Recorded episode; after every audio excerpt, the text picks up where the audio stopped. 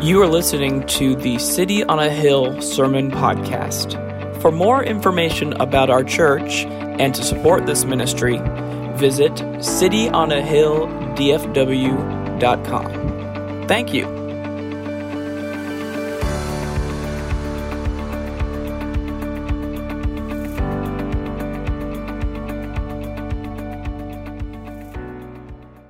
Well, good morning again, and Merry Christmas again. It is a joy, truly, to be, uh, to be gathered here together today. It's not often that we get to do this. I mentioned this yesterday in the Christmas Eve service, but 11 years uh, until the next time we get to do this on a Christmas Sunday morning. 2033 uh, is that year. Uh, I was chastised heavily by many young mothers um, for reminding them of this tragedy. I was also corrected by uh, our children's pastor that my daughter is not seven, she's six. I, I don't know, you know? So she'll be 17 the next time we do this. Uh, it is, um, it is a, a, treasure, though, to be able to do this. This morning, we're celebrating uh, Christmas with roughly, statistics tell us, half of the world's population. More than 160 countries hold Christmas as an official holiday. 93% of Americans will celebrate it today. Over 75% Europeans will celebrate it today. Uh, it is celebrated in nearly every corner of the world. Certainly, there are a lot of people in those statistics who celebrate it for the wrong reasons. There's no doubt about that, whether it be uh, because of the commercialization of Christmas or just family traditions that are sort of devoid of any uh, Christ centered purpose. Uh, there is tons of different emphases put on Christmas for different reasons, but understand this that the mere fact that the celebration of a day historically marked for the birth of Jesus, the fact that it has become so widely recognized in the world is in and of itself incredible. It's an incredible thing.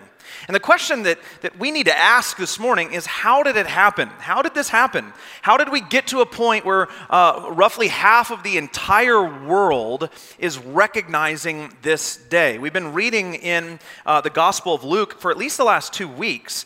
And we learned about how all this began. Remember, the angel Gabriel came to uh, first Zechariah when he was in the temple, and then to Mary to let her know of what would happen, and then the Holy Spirit shows up and begins to indwell in, in John and in, and in Elizabeth and then in Zechariah. And, and then Jesus is born on this humble night alone on the bottom floor of Joseph's family home. And, and that same night, some strange men, shepherds in the field, show up. And, and all of it begins really, honestly, kind of quietly in a very small town, not a whole lot of attention given whatsoever. So the question becomes how does it go from that, a small town in the ancient Near East nearly 2,000 years ago, to half the world's population recognizing it today? If, if, in other words, the birth of Jesus were likened to a small flame, we could see today uh, the Christmas story or the Christian message as more of a wildfire. And so I want us to consider this morning this gospel wildfire that exists in the world today. Experts tell us that in order for a wildfire to continue, there are three ingredients that are needed uh, to maintain a wildfire, for it to grow and spread.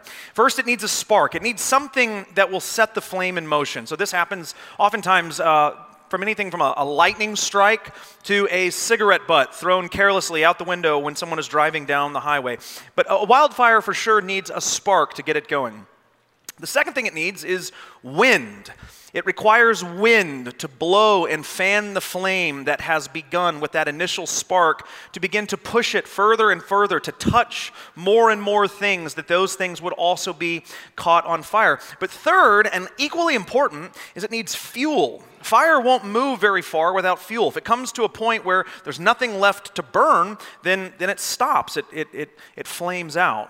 All three of them are equally important. You cannot have a wildfire if there's never a spark. You can't have a wildfire if there's never wind to move the fire, and you can't have a wildfire if there is not fuel to burn it out. All three of them are equally needed for the spread of something like this. And so this morning, I want us to think about the gospel in terms of a wildfire, how the gospel has spread across the earth. And I want us to consider the three ingredients that the New Testament lays out for us that has created this massive wildfire that has spanned around the globe. It spread from Jerusalem one humble, quiet night to uh, the ends of the earth today in 2022. So let's begin. First, we will consider the spark of the resurrection the spark of the resurrection. It's tempting to think that the spark of the Christian faith is the birth of Jesus, and certainly that's a major part of it. The arrival of Jesus in the flesh was necessary because, according to the prophets, the Messiah was to suffer and die. Peter uh, preached about this in Acts chapter 3, verse 18. He said, But what God foretold by the mouth of all the prophets that his Christ would suffer, he thus fulfilled. So, in order to suffer, you have to be a living, physical human being. So the spark maybe begins with the birth. That's certainly a major part of the Christian story. But when we examine the New Testament, you begin to notice that it's not the birth of Jesus that is the most emphasized thing among early Christians. It's the death and resurrection of Jesus that the early church is most concerned with. It is the detail that matters more than any detail in the Christian message. Paul says in 1 Corinthians chapter 15 verse 14, if Christ has not been raised, in other words, if the resurrection has not happened, then our preaching is in vain and your faith is foolishness. What I'm doing is not going to make a lick of difference, and your faith to get here on a Sunday morning when you have a hundred other things to be doing is foolish, Paul says, if the resurrection has not taken place. The gospel hinges on this reality. It hinges on the reality that Jesus conquered the grave. Because in truth, Jesus could have been born exactly like we celebrated. All of that could have happened. And he could have grown into a man and performed incredible miracles that people could attest to and say, Yeah, I saw it. It was crazy. He turned water into Welch's grape juice, and he turned. Um, it was wine. And, and he did these other things too. He healed people, right? And it was, it was insane. He could have suffered and died on the cross. There's no doubt about that. And, and, and, people could have talked about that as well and recorded it in histories. Yeah, this, this rabbi, this Jewish miracle worker, uh, led this really large movement and did all these wild things, and then he died on a cross. And if the story stops there, if after dying he does not come back to life, we're not doing any of this this morning. You're having brunch at home right? There, if there's no resurrection, there's no hope. There's no chance for forgiveness. The resurrection is the single most important detail in the New Testament. But don't take my word for it. Take the New Testament's word for it. Let's look at some passages here. First, let's consider Luke 24, 45 and 46. This is right after the resurrection it says that Jesus appears to his disciples, and it says he opened their mind to understand the scriptures. And he said to them, Thus it is written that the Christ should suffer and on the third day rise from the dead. The, the moment they understood the significance of the resurrection was here. Afterwards, when Jesus shows back up and opens their minds to understand it. Before this moment, they didn't get it. They didn't really still get it. John chapter 20 records this actually rather humorous story of John and Peter running to the empty tomb to see if what the women said about Jesus being raised was true. And John records this wonderful detail that he beat Peter in a foot race, just recorded in eternal history for everyone to know for the rest of time. They go into the tomb, and it says that uh, they find his face cloth which would have been put over his face when he was buried. They found the burial linens that he would have been wrapped in, but they still didn't really understand what was happening. John chapter 20, verse 9, it says, For as yet they did not understand the scripture that he must arise from the dead. So they knew something happened, but they didn't really get the significance of it, not yet. But here in Luke 24, he opens their minds to understand the scriptures that Christ must not only suffer and die, but that he must rise from the dead. Just, just a side note, it's not even in my notes, but I just want to make the point that in order for you to understand spiritual truth, God has to open your mind. This is just a, a, reality that is interwoven in throughout the fabric of Scripture. Spiritual things are not discerned by non spiritual people. Paul makes a huge deal about this in 1 Corinthians chapters 1 and 2. He has to open your mind in order to understand what is laid bare on the scripture. So, this is where they get the significance of it. Then we get to Acts chapter 4. This is after the Spirit and all that stuff has come. Uh, Acts chapter 4, verses 1 and 2. Peter is preaching a, a, a message, and he says, As they were speaking to the people, the priests and the captain of the temple and the Sadducees came upon them. And they were greatly annoyed, listen, because of what? Because they were teaching the people and proclaiming in Jesus the resurrection from the dead. That was their message resurrection, resurrection. It's the central focus. Acts chapter 4, verses 33. this is right later in the chapter. It talks about how the church has been developing and how everyone had everything in common. That's in verse 32. They were unified, in other words, and they were sharing. And this was not socialism, by, by the way, all right? That whole idea of, well, socialism, it's not the same thing. Um, that's just stop. They were unified. They were learning from the apostles. And look, verse 33, it says, And with great power, the apostles were giving their testimony to what? The resurrection of the Lord Jesus. And great grace was upon them all. We get to Acts chapter 17. The Apostle Paul visits a place called the Areopagus. I have a picture for you here. This is a uh, ancient location uh, in the ancient Near East where men would gather together and discuss various philosophies and various religions. It was sort of a meeting of the minds. People would get up and speak, you would listen, there was kind of a dialogue. So Paul goes there and he begins to share the gospel with them. Verse 22, he says, Men of Athens, I perceive that in every way you are very religious. In other words, he's establishing common ground with them, right? You guys are religious like I am. And they were, they were very, very religious. But it says that they had several altars that they could make sacrifices to, and one of them was named the altar to the unknown God. And, and the, the reason for this is that in Greece, in Athens, their religion contained a pantheon of gods. You had many gods. And the unknown God altar was just in case there was one up there that we didn't know about. Uh, if you were making offerings and that unknown God saw that he wasn't getting an offering, he could get really mad and strike you dead. So we want to make sure, just to cover our bases, that if there's another one, you know, because they have kids and they become gods and it's this whole mess, then we want to make sure we got our bases covered. And so Paul points to this altar and he says, Hey, let me make known to you who this unknown God is, because he's not unknown at all. He's made himself known, and let me tell you what he's like. And then he shares the gospel with him. And in verse 31, he says this God has fixed a day on which he will judge the world in righteousness by a man whom he has appointed, Christ. And of this he has given assurance. How do we know that this is true? By raising him from the dead. The resurrection was the assurance that the gospel message was true. 1 Corinthians chapter 15, verses 3 and 4. 1 Corinthians 15, by the way, is one of the clearest expositions of the gospel. If you want to know how to share the gospel, read the first like 10 or 11 verses because that is a perfect laying out of what the gospel is. The really meat of it, honestly, is in verses 3 and 4. And notice what is emphasized here.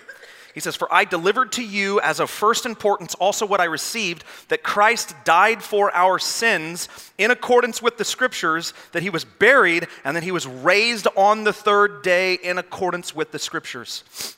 It's resurrection. Let's do one more, in case I haven't made my point. Uh, 1 Peter 1 3. This is the opening benediction of the Apostle Peter's letter. Look what he says Blessed be God the Father of our Lord Jesus according to his great mercy, he has caused us to be born again. He's caused us to be born again. I'm just going to leave that floating out there for some of you. he has caused us to be born again into a living hope through what? The resurrection of Jesus Christ from the dead. It's everywhere you look in the New Testament. It's not just in the Bible either, by the way. It's a major aspect in, in secular history.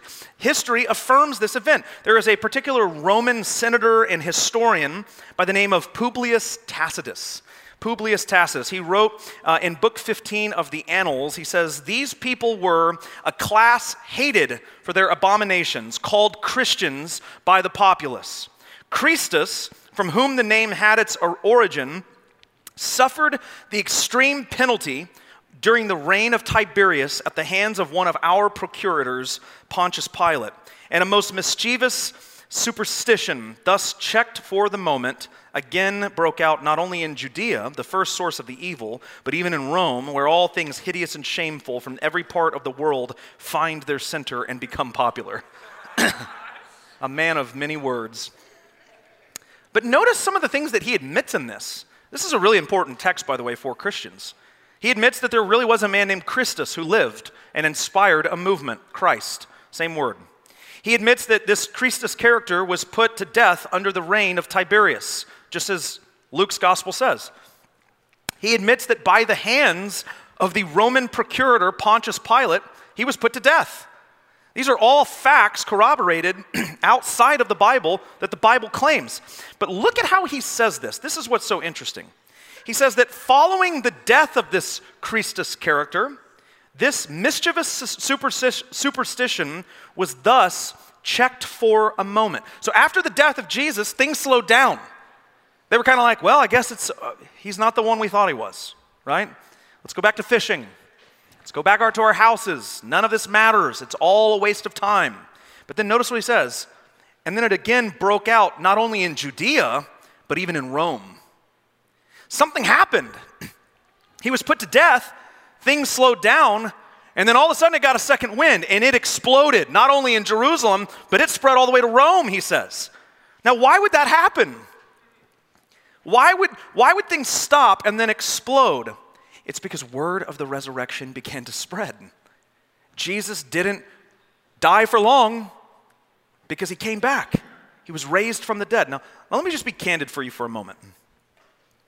Christianity our faith that we are celebrating here today is offensive in many ways to the outside world. We believe things that offend people in the world today, whether it's the, the topic of the sanctity of human life or the value of human dignity, uh, that it begins at conception and it influences the way we see things like abortion uh, uh, whether it's the biblical view of sexuality, uh, we believe that the Bible presents a certain moral code, and that moral code should influence our ethics and our social interaction. Uh, we believe in absolute truth. There's a lot of things that you could pull out of the Bible and distill down that are by and large offensive to the world.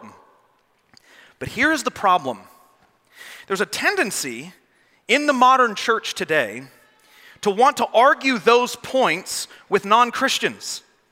Like, those are the things we choose to fight over with the non believing world. And what I want you to understand is that when we're doing that with non believers, we're emphasizing the wrong thing. None of these things were the spark of the Christian gospel wildfire. Here's why because you can argue them into submission. You can get them to come to the table and agree with you uh, on, on our view of abortion. And you know what? They're no closer to Jesus as a result of that. You can get them to agree on a biblical view of sexuality. They're not a step closer to heaven as a result of that. None of these things have saving power within them. Lost people don't need to hear about anything else but the resurrection of Jesus Christ. Because understand this if Jesus is raised, then the New Testament has authority. And now we have to deal with the, the New Testament. Now we have to deal with these claims. Now we have to wrestle with what it says about how we should live and, and how we should operate and how we should engage with the public square. Then it matters. But if, if Jesus is not settled, if he's not the center point of what we're doing here, then nothing else good follows. Case in point, when I talk about these issues, which I've done a lot lately, even in this Advent series, hasn't really been intentional, it's just sort of the way the, the, the Spirit has led me. Consider who I'm talking to in these environments. I'm talking to you and the tens of people online. I'm, t- I'm talking to believers. I'm talking to believers. I, my concern with these topics and why, why I bring them up is that there are a lot of confessing Christians who have bought into the lie that you can claim the supremacy of Scripture over your life and still advocate for such worldly foolishness. That you can have your cake and eat it too, proverbially speaking. I have a problem with that, and I'm going to let you know about it. Because as a Christian, we ought to know different. We have the witness of the Word of God. We have the witness of the indwelling Holy Spirit within us. We are, are without with excuse. But for our non believing friends and family members and people out in the world, I don't care about any of those things. I don't want to talk about any of those things with them because none of those things are going to bring them to salvation. None of those things are going to bring them to making confession of faith that Jesus is Lord to the glory of God. None of them will. Only the resurrection has that power. Only the gospel has the power to save. Paul in Romans chapter 1, that's what he says. For the gospel is the power of God unto salvation for the Jew first and the Greek also. Not your ethics, not morality, all things that are important once you're here. You gotta, you gotta iron those things out. You gotta let the Spirit move you into conformity with Christ and not the other way around. But the power of God unto salvation is the gospel of Jesus. And it hinges on the resurrection. It's the spark that leads to this wildfire. It's the most pivotal moment in human history. If the resurrection is true, then all of it's true. It's the spark of the wildfire. But like every wildfire, like I said, a single spark is not enough. There has to be wind as well. So, second, the New Testament lays out the wind of the Holy Spirit. Notice that this wildfire, sparked by the resurrection, doesn't really begin to spread until the coming of the Holy Spirit. And this shouldn't surprise us. It's what Jesus said, right? Luke 24, verses 48 and 49, he says, You are witnesses of these things, talking about the resurrection. And then he says, And behold, I am sending the promise of my Father upon you, but stay in the city until you are clothed with power from on high. Stay in the city until you receive power. Jesus says something very similar in Acts chapter 1 verse 8. He says, "But you will receive power when the Holy Spirit has come upon you, and you will be my witnesses in Jerusalem and in all Judea and in Samaria and to the end of the earth. You will receive power which will come in the form of my Holy Spirit. So, right after Jesus says this in Acts, he ascends into the clouds. It's, it's really kind of an awesome image if you're thinking about it. He's like talking to his disciples, and they're like, Yeah, uh huh, whoa right? He's just gone. He just up into the clouds. Um, after this, so understand the spark takes place, resurrection happens. Jesus tells them to wait in the city, and so they do. They go into the city. They've returned to Jerusalem at this point, into a house unnamed. We don't know whose it was, but they go into the upper room of the home. And look who was with them, by the way. Acts chapter 1, verses 13 and 14. It says, They went up to the upper room where they were staying Peter and John and James, and Andrew, Philip and Thomas, Bartholomew and Matthew, James the son of Alphaeus, Simon the Zealot, and Judas the son of James, not Judas Iscariot. He's at this point, right? Um, Judas, the son of James. This is the primary group that's there. But verse 14, it says, All of these, with one accord, were devoting themselves to prayer together with the women and who? Mary, the mother of Jesus, and his brother. So I made this point uh, a few weeks ago, or last two weeks ago, that Mary doesn't receive the Holy Spirit in, in, in Luke chapter 1. Zechariah does, Elizabeth does, John has it, Mary never receives the Spirit then. The Spirit overshadows her, and she obviously conceives the Son of God, and all that's great, but she never receives the indwelling Holy Spirit in the same way until here she's with the disciples and the women in the upper room waiting for the power to come.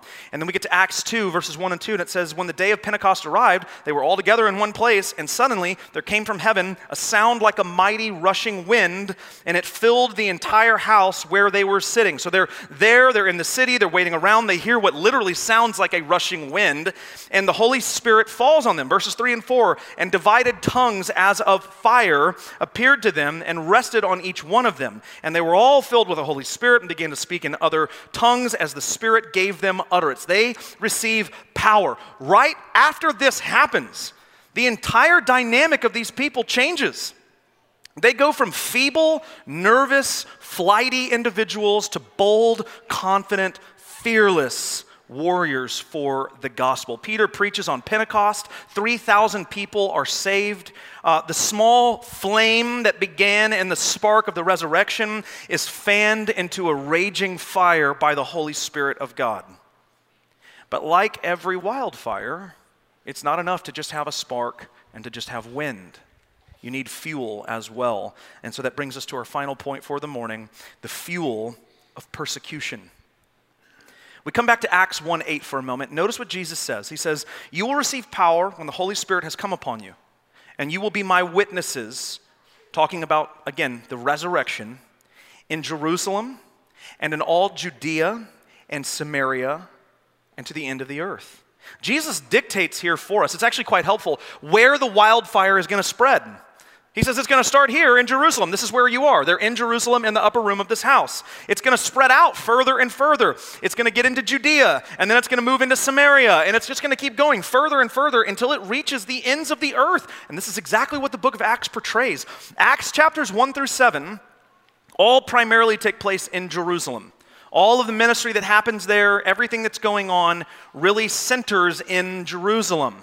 Now, if you remember what happens at the end of Acts chapter 7, the first Christian martyr, Stephen, is put to death by stoning. And then we get to 8, chapter 8, verse 1, and it says, There arose on that day a great persecution against the church in Jerusalem, and they were all scattered throughout the regions of Judea and Samaria, except the apostles. Just like Jesus said, it's going to go out to Judea and then into Samaria. But notice why. What's the fuel that leads to the spreading of the fire?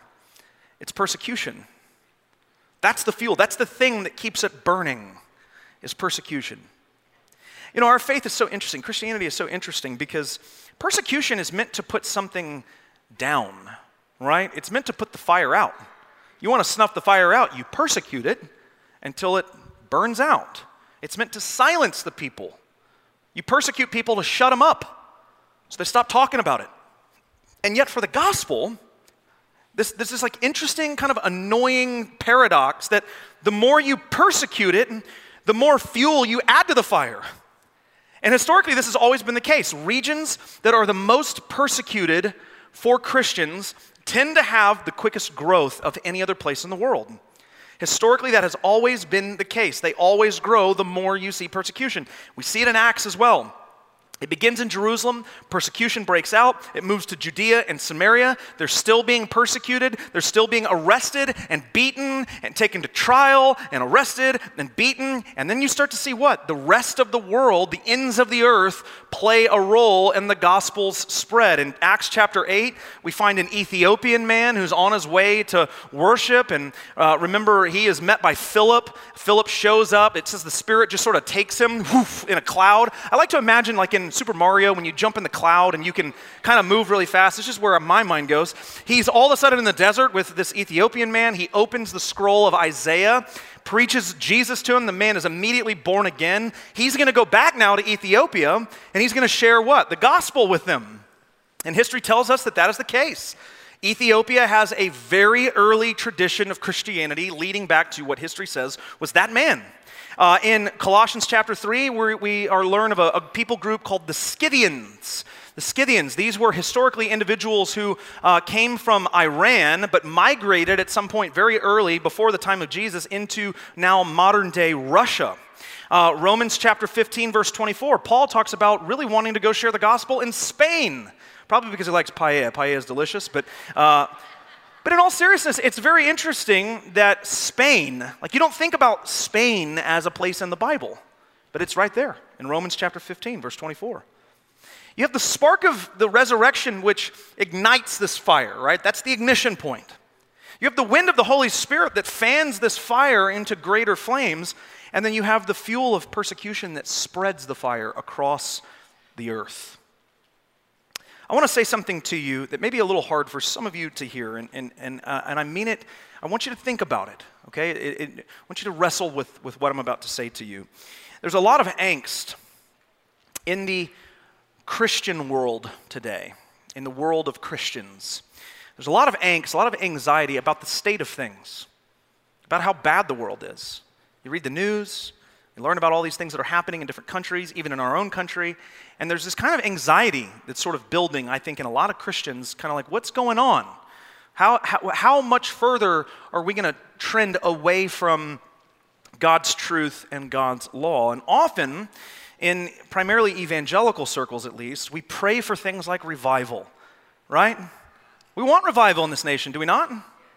Yeah, it's okay to say that. We want revival in our country that we live in in our city that we live in, in our state that we live in. We want revival in our schools.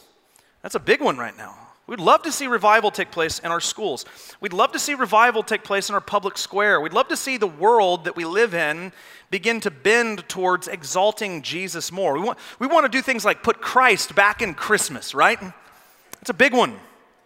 These are things that we want, and they're good things. They're things we should desire. But, but here's the problem we want them without being willing to accept what it takes to get them.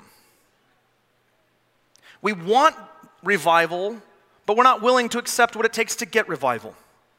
If you want to see the gospel revived in America today, if you want to you know, make America a Christian nation, there's only one thing in this ingredient list that's really missing right now.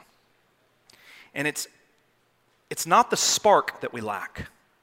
The resurrection is as true today than, than it has ever been in any day. It's not lost its power. We, we don't lack the wind either. We have the Holy Spirit indwelling in every believer in here. There's no doubt about it. What we lack is fuel. We lack persecution in our country towards our faith. We're too comfortable in this world as Christians. There are people right now in the world who will die today for their faith. There are people who will die because they will refuse not to go to church. Because gathering with God's people is their commitment in the faith, and they are committed to it even unto death. And yet, this morning in America, many churches across the country are closed because it's just a little too inconvenient on Christmas morning. And we wonder why the gospel has fallen flat in America.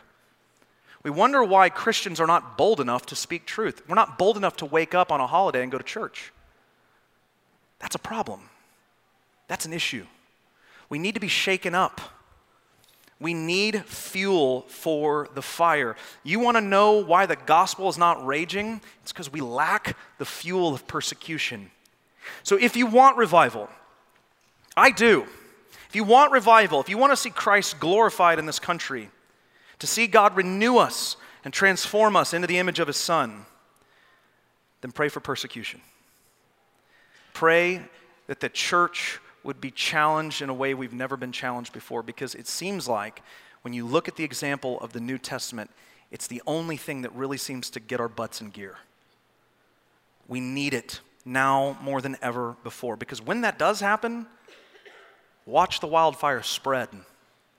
Watch the gospel go crazy in this country like it does in every other country around the world right now that's being pressed by the persecution that takes place.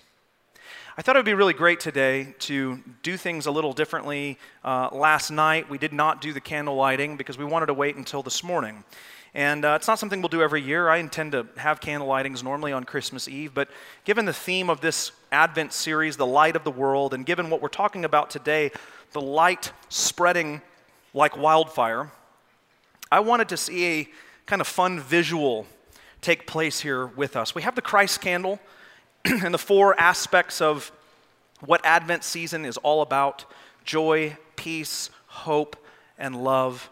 And I'm going to ask our elders and those that I have asked to come up, come up and light their candles from the flame of the Christ candle. It begins with Jesus, it spreads to a few in the early church, and then from the early church's witness across the world, the light of the world becomes quite literally the light of the world as it spreads. And so go ahead and light your candles. If we could dim the lights a little bit too, that would be awesome. It's probably not planned, but you know, when in Rome, the center of all things evil, as Tacitus says. And you're going to see, I want you to pay attention how light spreads from one person to another. It begins small, a flame, a flicker. And as it moves and touches other people, sometimes it goes out. You got to go back to Jesus and relight it. That's just kidding. It doesn't go out. We believe in security of the believer here. This is just a bad candle, all right? But you see it, you got the Judas candle. That's what happened. I'm full of jokes today. It's probably not a good thing. Look around you. Watch how light spreads. Watch how the fire spreads from one person to another.